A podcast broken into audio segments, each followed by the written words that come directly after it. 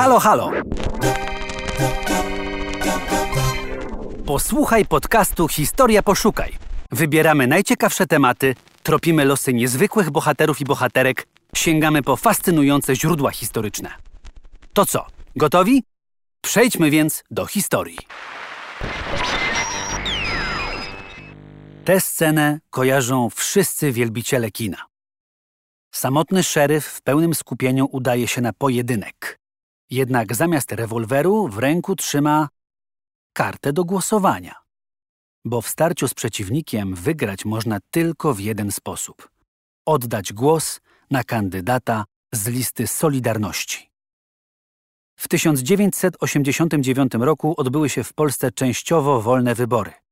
Pierwsze od czasów wojny, w których opozycja mogła wystawić swoich kandydatów. Wybierano posłów do Sejmu i nowo utworzonego Senatu. Wybory stanowiły efekt porozumienia władzy Polskiej Rzeczypospolitej Ludowej i opozycyjnej Solidarności przy symbolicznym już okrągłym stole. Przedstawiciele władz byli pewni wygranej. Nie zabiegali o głosy wyborców i bagatelizowali szanse przeciwników. Natomiast obóz Solidarności miał obawy. Brały się one z ograniczonego dostępu do masowych mediów. Aby rozpowszechnić swój program, komitety Solidarności drukowały biuletyny i organizowały spotkania.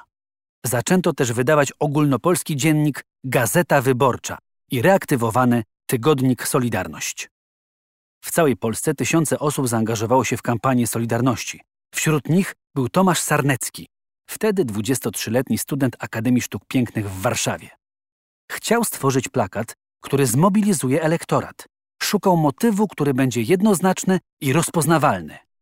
Wybór padł na postać kultowego szeryfa z filmów Samo Południe, bohatera walczącego o wolność i sprawiedliwość. Zestawienie jego postaci z logo Solidarności miało stać się bodźcem do zagłosowania.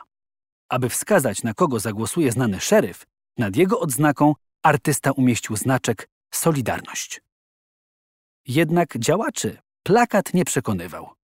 Obawiano się, że jest zbyt odważny i konfrontacyjny. Kolejne osoby odmawiały wydrukowania go, bojąc się reakcji władz. Ostatecznie plakaty udało się rozpowszechnić m.in. dzięki Henrykowi Wójcowi, opozycjoniście, który zlecił ich druk za granicą. Plakaty dotarły do Warszawy w nocy 3 czerwca, więc w przeddzień wyborów, ale już rankiem 4 czerwca całą stolicę opanowała postać bohatera westernu. Wyniki wyborów parlamentarnych z 1989 roku miały decydujący wpływ na upadek systemu komunistycznego w Polsce. Były dużym zaskoczeniem dla obu stron. W pierwszej turze Komitet Wyborczy Solidarność zdobył w Senacie 99 miejsc na 100 możliwych, a w Sejmie zajął całą pulę dostępnych dla opozycji miejsc. Po latach plakat Sarneckiego stał się symbolem wyborów czerwcowych. Victoria and Albert Museum w Londynie uznało go za jeden ze stu najważniejszych plakatów XX wieku. Czy wiesz, jakie hasło zostało umieszczone na plakacie? Zajrzyj na portal Historia Poszukaj do artykułu Magdaleny Staręgi pod tytułem Szeryf głosuje na Solidarność. Plakat w samo południe ze zbiorów Europejskiego Centrum Solidarności w Gdańsku.